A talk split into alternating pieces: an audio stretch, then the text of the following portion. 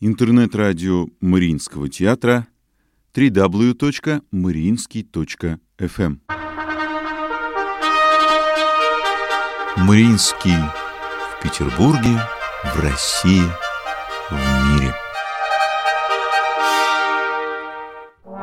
Приветствуем тех, кто присоединился к нашему эфиру. В студии Анна Всемирнова и Наталья Кожевникова, главный редактор интернет-радио Мариинского театра. Здравствуйте, уважаемые радиослушатели. Сегодня мы подробнее поговорим о возвращении оперы Сергея Прокофьева «Огненный ангел» и новой постановке оперы «Снегурочка» Римского-Корсакова. И вернемся к рассказу о театральных профессиях. Режиссер, ведущий спектакль. Но сначала несколько новостей.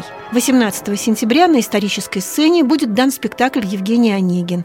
Анна Нетребко, которая должна была в этот день исполнить партию Татьяны, к сожалению, не сможет принять участие в спектакле. Тем не менее, певица не отменяет свой визит в Петербург и планирует вернуться на сцену Мариинского театра в декабре нынешнего года. Тем не менее, Евгений Онегин 18 сентября состоится. Он будет посвящен столетию Джемала Долгата. Это дирижер, и за пультом будет стоять его внук Михаил Татарников. И очень достойный состав – Татьяна Павловская, Екатерина Семенчук, Сергей Скороходов и Алексей Марков.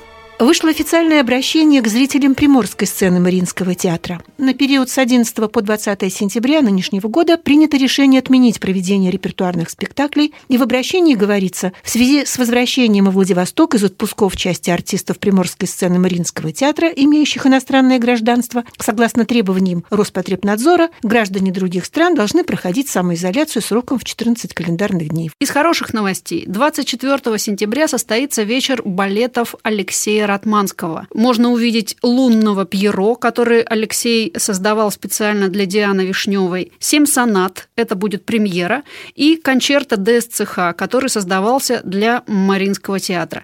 Этот вечер балетов Алексея Ратманского мы ждали в рамках Международного фестиваля балета «Мариинский» 21 марта. Но, увы, помешал введенный карантин. Ну а теперь о возобновлении оперного спектакля «Огненный ангел».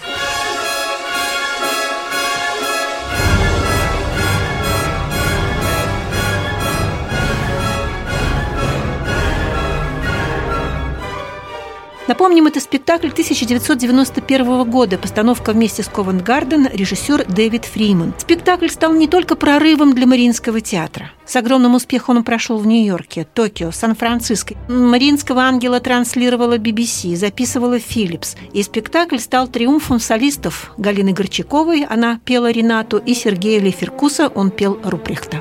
Да, возвращение этого спектакля – событие. Вообще, эта опера Прокофьева – редкий гость в репертуаре театров. Но музыка необыкновенно интересна и очень насыщена. Впрочем, она часто исполняется и вне театра, потому что на материале этой оперы Прокофьев написал свою третью симфонию. Запись спектакля 91 года с Галиной Горчаковой, Сергеем Лейфикусом и Валерием Гергием за пультом оркестра, в общем-то, разошлась и сейчас доступна в интернете, и ее смотрели все, в том числе артисты, заняты в спектакле сейчас.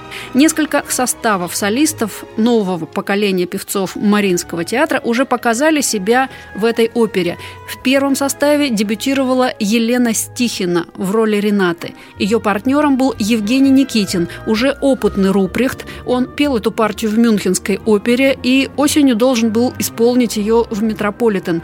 Как мы знаем, Метрополитен до Нового года свои спектакли отменил, но, может быть, это выступление еще состоится. Во втором составе два очень ярких дебюта. Мария Баянкина в роли Рената и Роман Бурденко в роли Руприхта. Очень интересно сравнивать составы. Певцы создают совсем разные образы и, можно сказать, поют в разных вокальных стилях. Рената Елены Стихиной получилась очень хрупкой, полуфантастической, почти снегурочкой. У Марии Баянкиной Рената насыщена драматическая, полная страстей.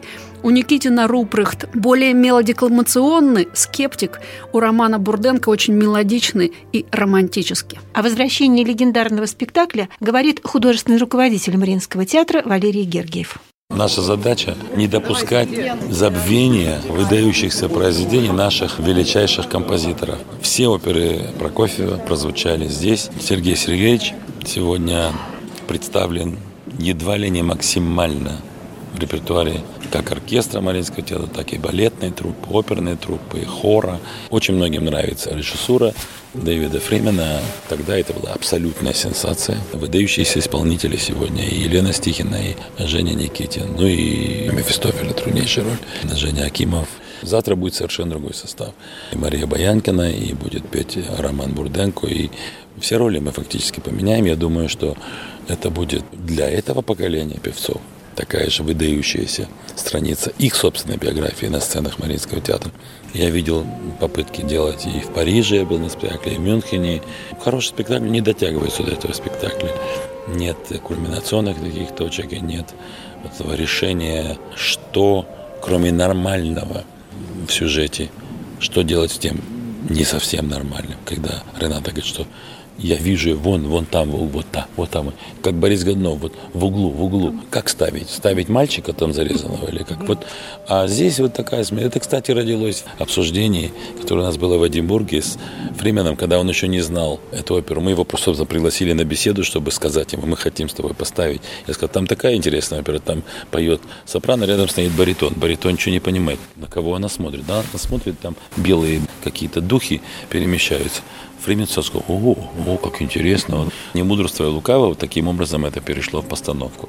Можем справляться с операми Прокофьева? Можем. И двумя, и тремя составами справляемся. Даже на «Войну и мир» тоже два-три состава подберем. То есть у нас 500, там, человек 150, наверное, в театре. Ну, но на важные роли их меньше, но очень сильный состав труппы. И они хотят не только петь при всей любви к э, Риголетту или к Тоске, вот этот супер популярный репер, даже к нашему Онегину, артисты хотят успеть очень многое. И вот этот период пятимесячного почти очень необычного существования в новом режиме, совершенно для нас нежелательным, с одной стороны, но учили огромное количество ролей новых, работали и продолжают работать над огромным количеством новых названий. Туда входят десятки опер, которые давно не шли или совсем не шли на сценах Мариинского театра. Напомним содержание. Рыцарь Руприхт, остановившись в одной из гостиниц, а действие происходит в XVI веке в Кёльне и близ него, слышит крики женщины, которую терзает видение. Рыцарь приходит к ней на помощь, а затем влюбляется и следует за ней повсюду, желая помочь. Участвует в дуэли с прежним возлюбленным героини, оказывается тяжело ранен. Он выздоравливает, но Рената его покинула. Помимо любовной драмы, рыцарь Руприхт переживает еще знакомство с доктором Фаустом Фаустом и путешествующим вместе с ним Мефистофелем, полной страстей партии. Давайте послушаем фрагмент в исполнении Романа Бурденко, а затем, как солист рассказывает об этой роли. Для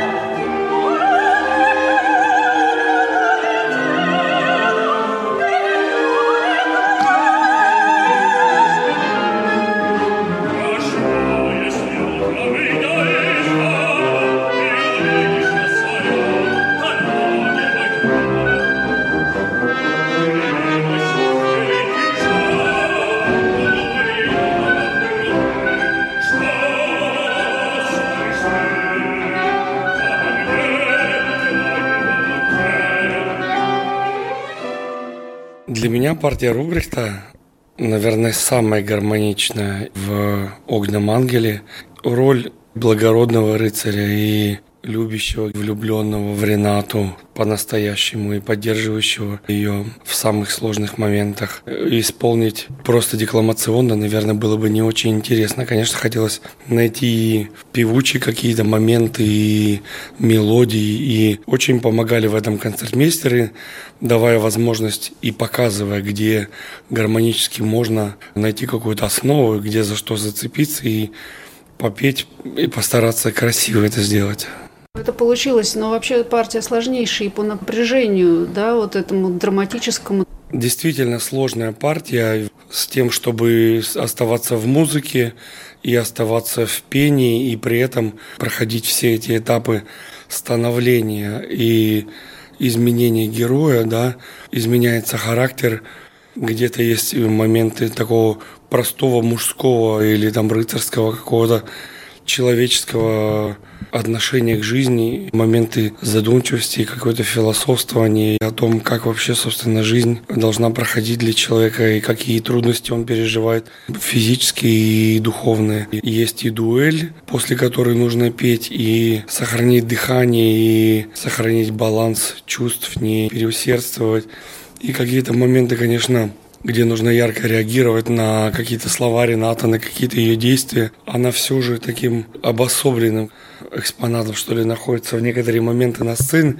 Я стараюсь не прикоснуться, но не всегда получается получить прямую ее реакцию. И, собственно, взаимодействие между персонажами на сцене дает такое вот ощущение, как будто каждый из героев находится в своем собственном отдельном мире, и интересно, конечно, взаимодействовать, но так достаточно непросто. Я и смотрел запись с Лиферкусом, с Горчаковой и с Галузиным. Звездный такой состав и прекрасный спектакль. И во многом, конечно, ориентировался и на него, и в том, как мы готовили спектакль, вспоминали мизансцены. Посмотрел я и несколько других и зарубежных записей. Конечно, отовсюду взял какие-то небольшие вещи, но, наверное, основная работа была вот именно с концертмейстерами и с тем, чтобы потом после фортепиано услышать в оркестре все эти краски. Конечно, у нас мало времени на то, чтобы познакомиться вплотную с оркестром. Нет этих 50 репетиций, о которых говорил Валерий Бесалович, когда они готовили тот спектакль, и было много репетиций, конечно, этого не хватает сейчас, но все-таки мы успели познакомиться, успели что-то услышать. И интересная, конечно, работа. А у вас вообще есть Прокофьев еще в репертуаре? Есть Семен Катко, есть «Вручение в монастыре», поручик Киже. И раз за разом обращаясь к нему, я понимаю, почему маэстро Гергиев называет его одним из любимейших своих композиторов, потому что когда ты погружаешься уже в эту музыкальную сложность, когда начинаешь уже в ней более-менее свободно плавать, это становится еще более интересно, потому что много пластов. Как после Верди, после Чайковского с красивыми мелодиями композиторов найти красоту в такой музыке для певца? Первое время, когда приходилось приучать голос к этим интонациям, к этим окончаниям фраз. Например, вся фраза идет в одной тональности, а ее окончание уже в другой тональности. И достаточно сложно приспособить голос к таким переходам. Потом уже спев и «Орлеанскую деву» за последнее время, так уже готовя эту партию, и спев потом третье действие из нюрнбергских мастерзингеров, конечно, я где-то менял технику, где-то приспосабливался, но потом, уже сконцентрировавшись на этой опере, было в чем-то проще. Настроил голос на одно произведение – и было уже интересно спеть это лирически, красиво. И начало получаться, собственно, это такая большая радость.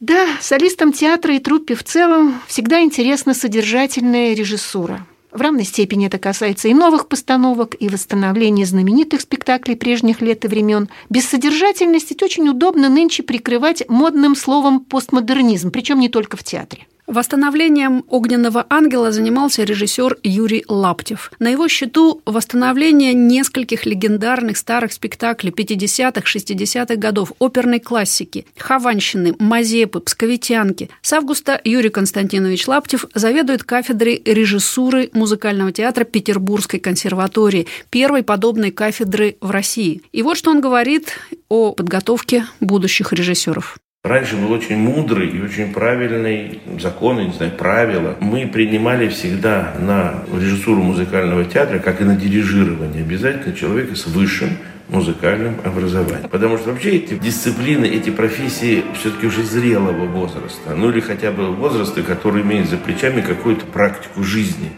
А сейчас, так как сделали второе платное образование, Приходят ребята из школы, 18 лет, именно из общеобразовательной. Я не говорю, что они не талантливые, но у них еще есть свое школьное восприятие режиссера музыкального театра.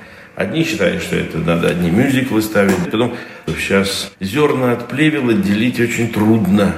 И соблазнов очень много. Есть совершенно неподобающие вещи, которые нам предъявляют как образцы музыкального спектакля, они подчас бывают весьма успешны, потому что их поддерживает некое сообщество единомышленников, будем так говорить. И, конечно, у молодого ума происходят некие смещения понятий. И это воспринимается именно не интерпретация музыкального произведения, не главенство музыки, замысла композитора, который вложил туда всю информацию, которую мы должны извлечь оттуда и рассказать со своей позиции, а просто по самому формальному принципу надо придумать что-то некое свое под некую музыку. И это очень распространено, и, к сожалению, это в 99,9% масштаб сочинителя, который придумал этот спектакль, несоизмерим с масштабом композитора, который написал эту музыку. Понимаете, его ребятки приходят, они, в общем, отдаленно имеют представление.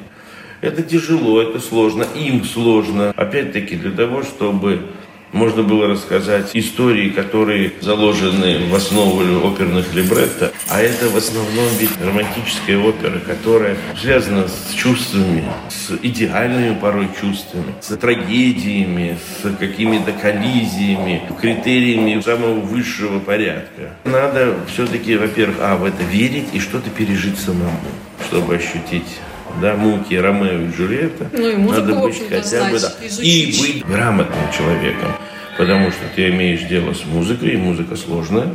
И самое главное, до тебя это уже делали долго и весьма успешно. Поэтому этот жанр до сих пор живет. Поэтому вот такие, видите, вот есть подводные течения, камни, которые, к сожалению, возникают на таком вот чисто вульгарном решении. Ну, а что-то изменить в этом можно? Вот вы сейчас возглавили кафедру. Это то же самое, что в отдельно взятом ЖЭКе решили создать Царство Небесное. Это ведь идет из инструкций и постановлений всевозможных Министерств образования. Другое дело, что так как у нас учредитель Министерства культуры должен быть фильтр в виде Министерства культуры, который должен объяснить чиновникам из Министерства образования в том, что есть определенные тонкости у режиссеров и дирижеров, наверное, есть и у художников, наверное, это связано еще с очень многим спектром проблем.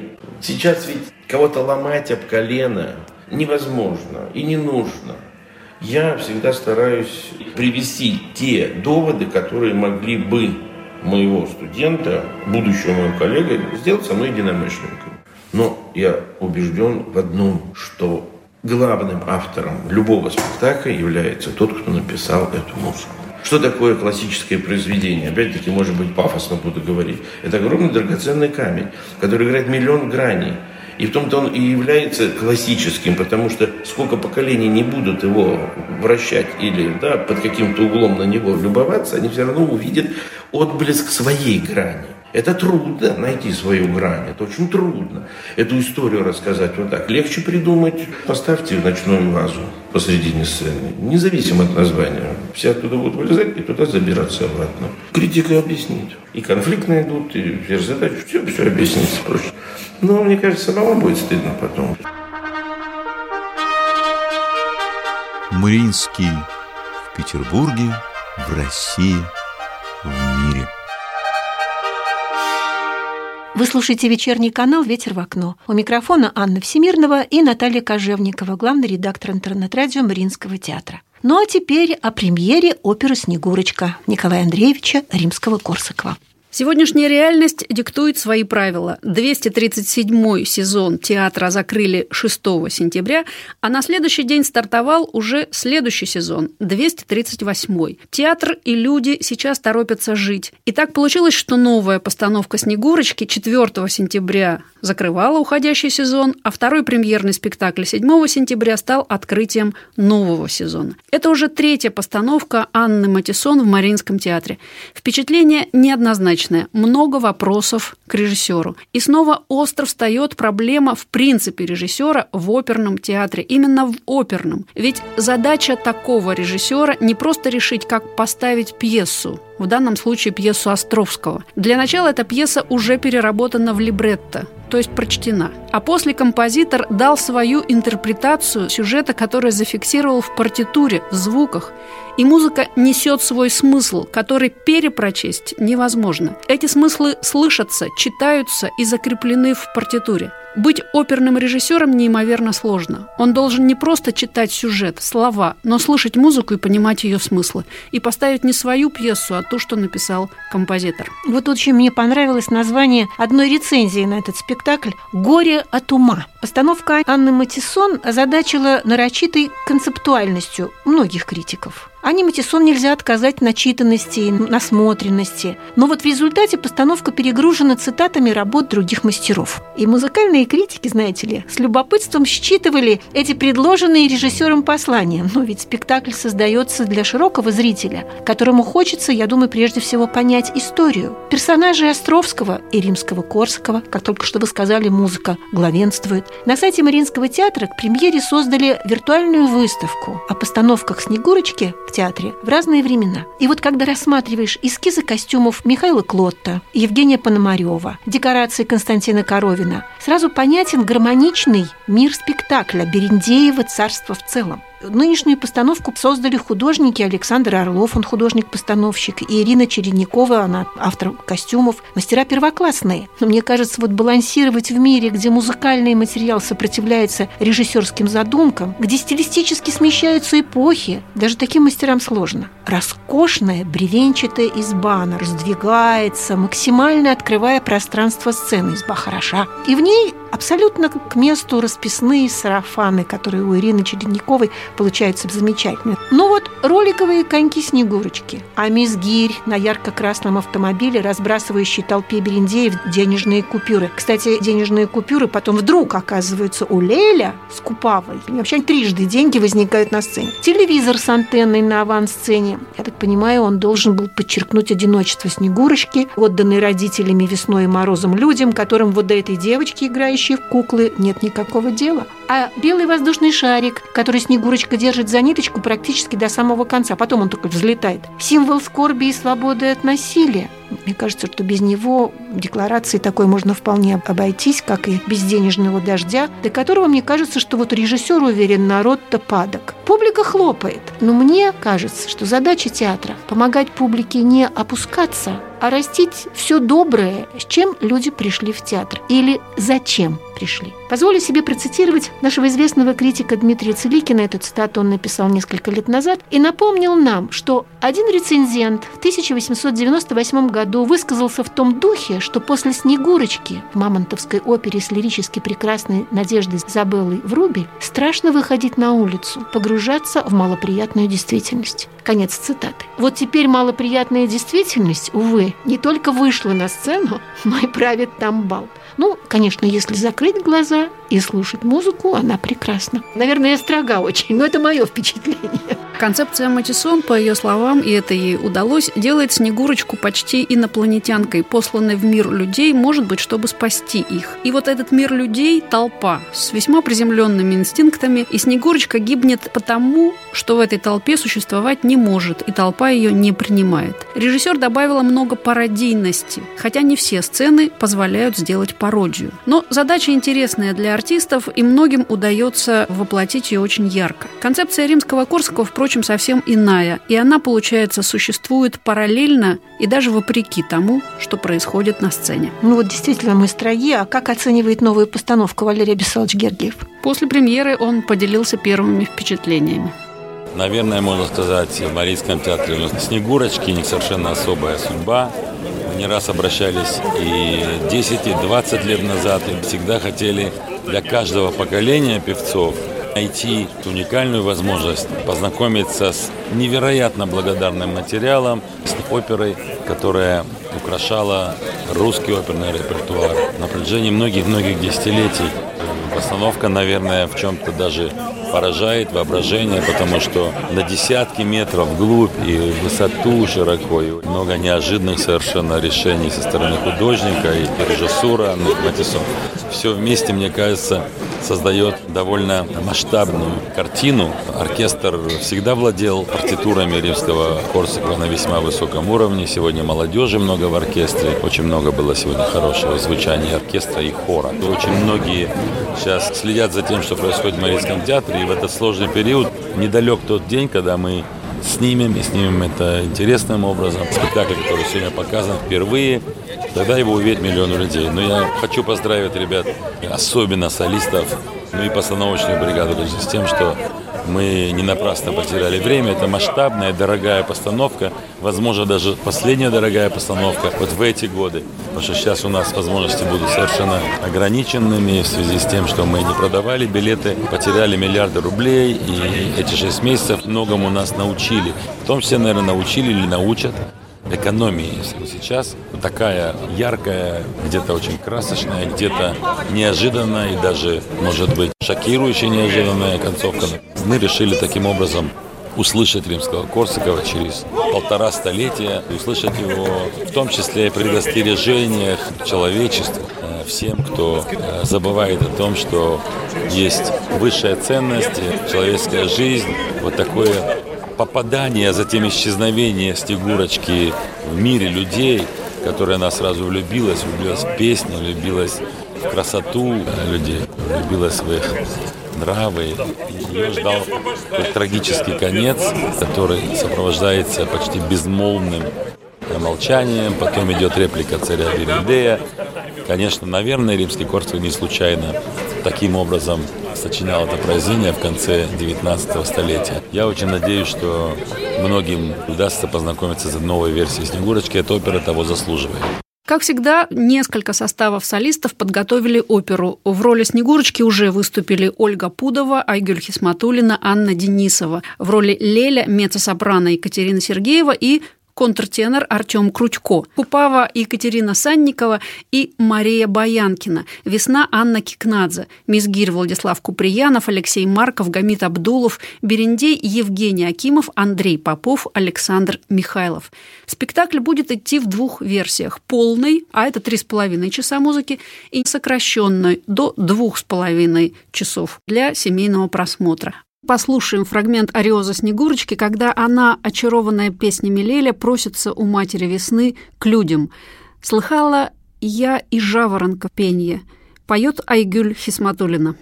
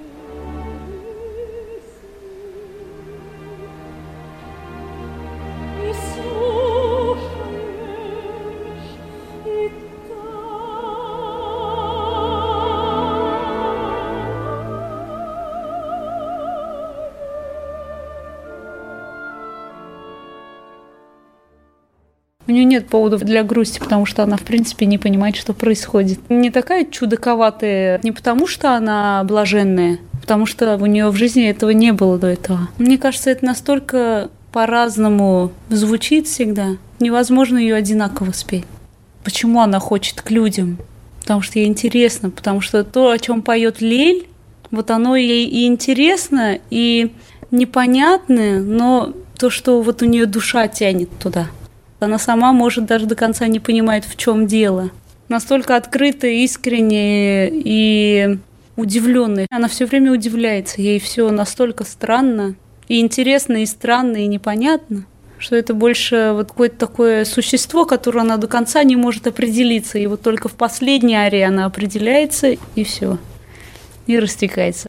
О роли Купавы и о работе в новом спектакле мы поговорили с Марией Баянкиной. Купаву пою давно, учила я ее очень быстро, пришлось в нее экстренно вводиться. Это был стресс для меня настоящий. За пультом стоял Валерий Бесалович. Именно он потребовал, чтобы смену кадров на Купаве произвели. Выяснилось, что я могу попытаться быстро это выучить, и мы попробовали, и я вместе с этим образом уже довольно долго. Он очень непростой, если сравнить с другими партиями. Вроде бы он не такая большая партия, но затрат требует колоссальных. Она появляется уже с таким энергетическим кипением. Кажется, что она сносит всех вот этим вот своим появлением. Да, там такая тема та-та-та-та-та-та-та-та-та. Абсолютно противовес э, со Снегурочкой.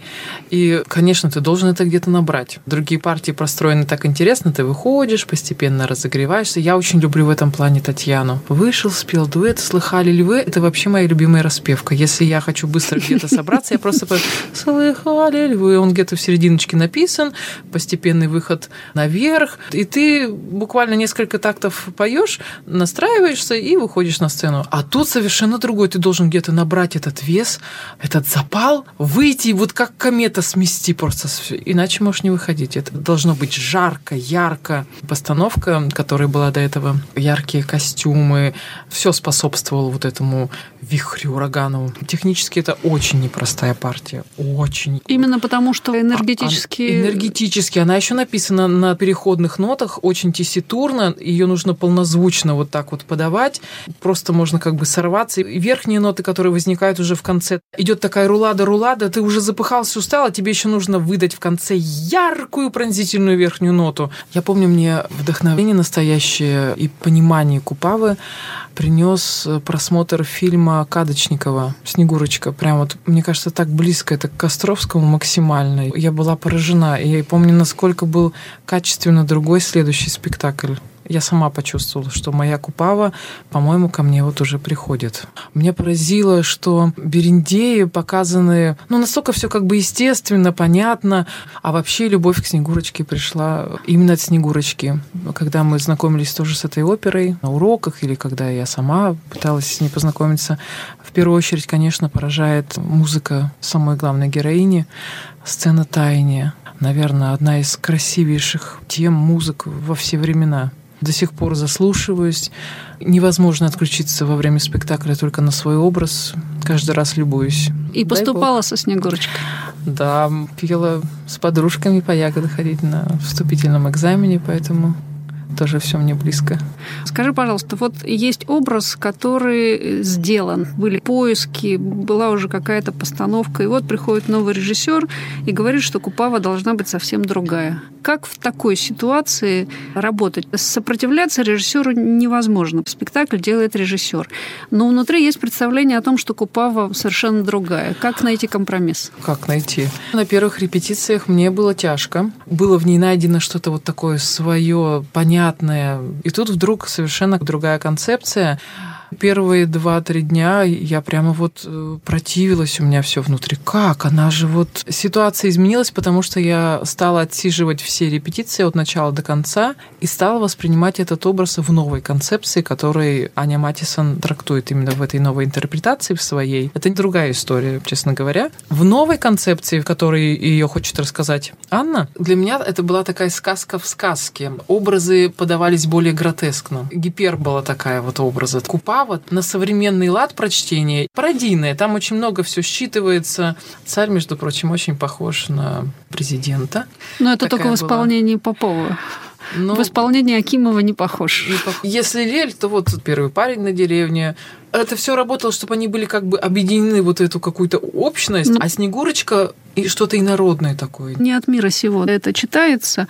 Купава Очень достаточно от слишком от мира сего, и действительно с пародийным таким эффектом, что она не просто открытая и горячая, а слишком, а горячая. слишком открытая и слишком горячая, слишком доступная. Мы немножко даже по-другому какие-то акценты делали. Хм. Были другие темпы. Это было прямо ощутимо. Даже музыкальная проработка была другая. И Ирина Юрьевна Соболева, которая с нами работала неустанно день и ночь. Поскольку заново мы все перелопачивали, всю вот эту вот оперу, да, это было тоже новое прочтение для нас в музыке. Другую интонацию вкладываешь, вроде музыка та же, а вот ну, другая да краска, и... она дает немножко другой смысл. Особенно вот. много пародийности добавили в Купаву и в Царя.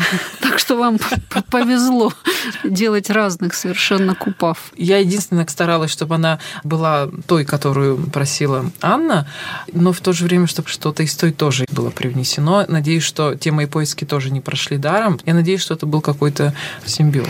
У нас есть возможность услышать фрагмент арии Купавы в исполнении Марии Баянкиной.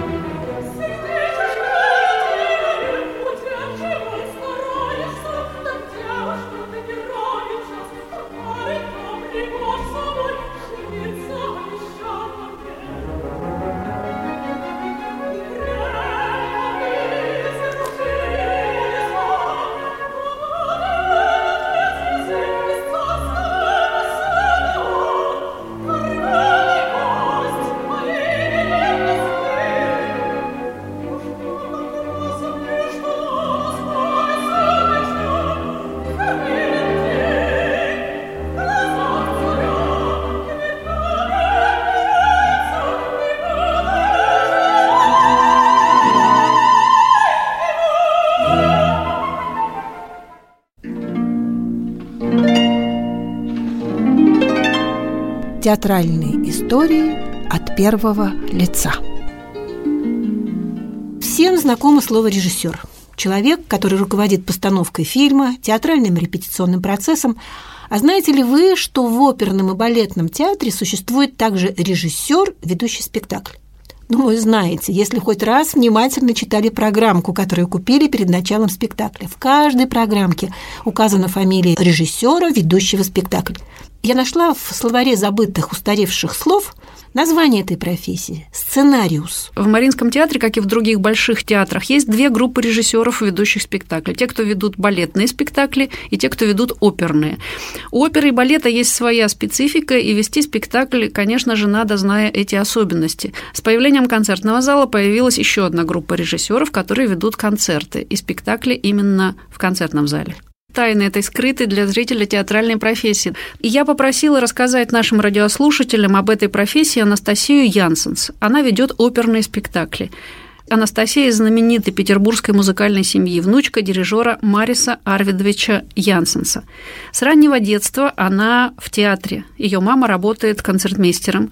Дошкольница участвовала в спектаклях в Мимансе. С 11 лет поняла, что театр – это самое интересное в жизни. А с 15 уже начала работать помощником режиссера. Затем была театральная академия, и учеба шла вместе с постоянной работой в спектаклях. Вы готовы или нет?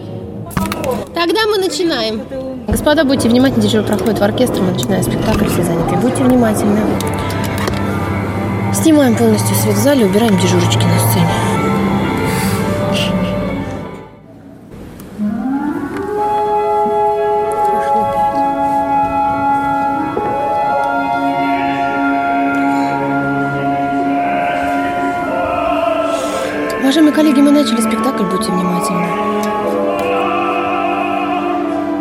Если брать заранее подготовку спектакля и в чем работа моя заключается, это организация всего процесса подготовки спектакля, начиная от э, репетиции и заканчивая уже, конечно, самим спектаклем, его проведением.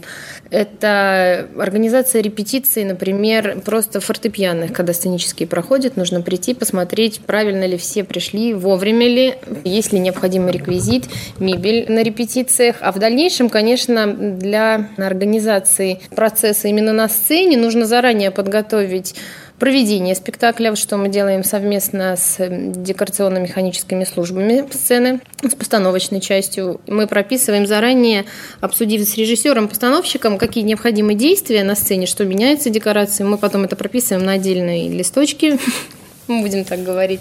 Потом они это прописывают в компьютер. Мы организуем заранее движение механизмов на сцене, отдельно прописываем световые положения, потом все вместе. Собираем этот пазл. Бывает очень часто мало времени на сцене. Нужно все делать очень быстро. Бывает 2-3 часа для того, чтобы собрать то, что двигается на сцене, посмотреть, как это будет двигаться, выставить на это всю скорости, посмотреть, никого ли это не убьет. Затем у нас 2-3 ночные светомонтировки бывают, когда художник по свету записывает каждое положение световое, вкладывает в него очень много сил. И после этого мы выходим на репетиции, и вот как раз во время самой уже генеральной репетиции мы уже увидим картину такая, какая она вот нарисовалась за эти 2-3 дня. Я, в свою очередь, конечно, когда пишу проведение световое, по декорациям проведения, все это пишу к себе в клавир. И в результате командуете этим всем вы. Не только командую, я, в общем, даже иногда и придумываю, в каком месте лучше что-то сделать для того, чтобы декорации или, например, перемена света никак не мешали восприятию музыкального материала. Все-таки мы в оперном театре работаем. Поэтому я свою работу, наверное, скорее сравниваю с работой флориста. Когда флорист собирает букеты, это же заранее знает то, что он соберет несколько каких-то цветов, один сочетается с другим. И после этого этот букет кто-то подарит, человек получит этого удовольствие. Вот создание спектакля, вот это, наверное, самое интересное в моей работе, за что я ее очень люблю. Вот эта неделя выпуска спектакля, и ты понимаешь, что только у тебя в руках все, что происходит. И все вместе в итоге это получается такой огромный красивый букет, который дарит дарит радость публике, ради которой мы все и работаем. Меня-то никто не видит, но я прям чувствую свою причастность, наверное, да, причастность к этому процессу. Вот это процесс подготовки, серьезно и, на мой взгляд, страшный. Происходит, когда уже идет спектакль. Там не поднялся занавес, или опустился раньше, или там исполнитель не услышал вашей команды, которая транслируется по всему театру, что такой-то персонаж срочно на сцену, а он не пришел. Вы должны принять решение. У нас была ситуация критичная, я бы сказала, для всех, у нас отключилось полностью электропитание в театре. Во время одного из самых тяжелых спектаклей на новой сцене, это «Левша» Родиона Константиновича Щедрина, спектакль технически очень насыщенный. Погас свет, даже секундная какая-то паника пробежала. Все, что я смогла сделать, узнать сразу, работает ли у нас какая-то механика на сцене, работает ли какая-то часть света. Или... Потому что, конечно, после выключения сразу через, наверное, 10 секунд заработали некоторые приборы осветительские. Но механика так и не запустилась. Работники электромеханической службы побежали сразу наверх, на галерке и уже вручную опускали занавес. Нам пришлось остановить спектакль полностью объявить публике, что у нас 15-20 минут технический перерыв, выяснить, все ли в порядке, ничего ли не сломалось, потому что во время отключения оно не то, что перестало вдруг резко работать, могло не запуститься уже заново. В итоге получилось, что в спектакле было два антракта, Публика не сильно расстроилась. Они еще раз прослушали некоторые номера первого действия, потом мы сделали уже антракт там, где он должен был быть. Никто не ушел, и мы хорошо закончили спектакль. Но вот это какая-то, вот я говорю, секундная паника того, что ты не знаешь, что делать в этой ситуации. Мое спокойствие, я вот считаю, что оно, наверное, мне помогает, потому что я четко поняла, что я должна сделать было поговорить с одними службами, с другими, понять, насколько это все критично для данной минуты и насколько это критично для проведения в дальнейшем вообще спектакля, потому что а, если бы что-то не заработало, спектакль мог бы не продолжиться, тогда бы уж публика сильно расстроилась. Скоординировать вот все эти движения и всех служб должны были вы, да? В таких вот ситуациях, кроме меня, никто ничего не может сделать как бы прекрасно мы все не относились к дирижеру спектакля, но когда происходит что-то на сцене, пример, он очень резко по какой-либо причине, там, я не знаю, может быть, артисту, не дай бог, станет плохо, или что-то на кого-то наедет, принимать решение, опускать занавес или нет. И даже вот в этой ситуации, когда не было света, потому что артисты оркестра продолжали играть. У кого там фонарик, у кого телефон, где-то уже э, аварийное электропитание включилось, поэтому свет загрустнул. Вроде как бы спектакль продолжался. Еще какие-то, наверное, минуты две продолжали петь солисты, артисты оркестра играть. Но вот принять решение именно, чтобы пустить занавес, это, конечно, только на мне, и ответственность тоже на мне. А ситуация еще была одна на другом спектакле «Дон Карлос». Там картина «Аутодафе» большая. И в финале картины есть «Голос неба». Поскольку «Голос неба» не выходит на сцену, по неизвестным нам причинам солистки не оказалась на месте, хотя мы все ее видели и проверяли перед спектаклем. Возможно, это была наша ошибка общая, как я считаю. Когда наступил момент, ей надо петь, она не стала петь. Вы хотите сказать, что вы за нее спели? мы не спели за нее, но мы потом очень сильно, конечно, переживали, как это закончится ситуация, потому что это тоже паника сразу того, что человек должен быть, а его нету, и что-то не звучит. Но, слава богу, это вот финал был действий. Руководитель наш, конечно, очень ругался. Валерий Павлович сказал все, что обо всех о нас думает.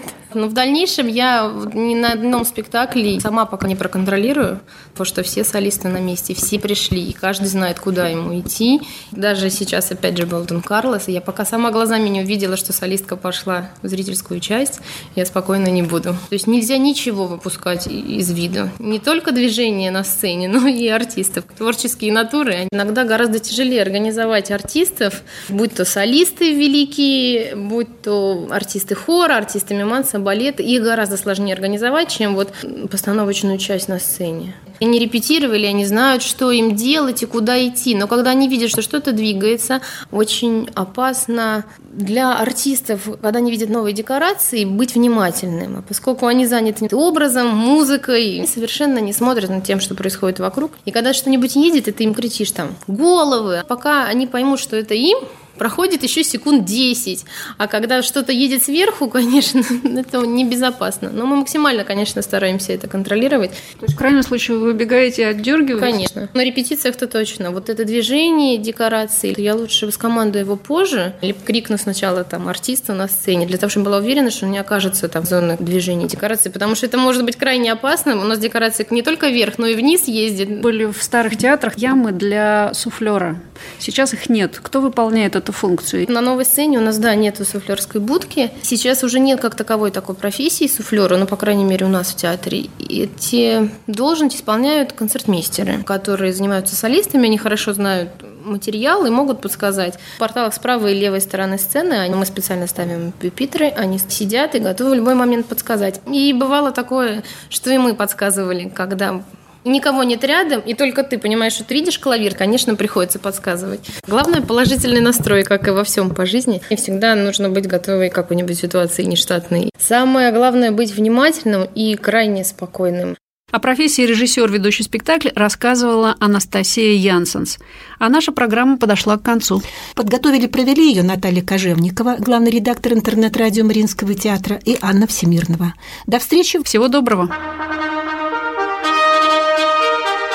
Мариинский в Петербурге, в России, в мире. Интернет-радио Мариинского театра www.mariinsky.fm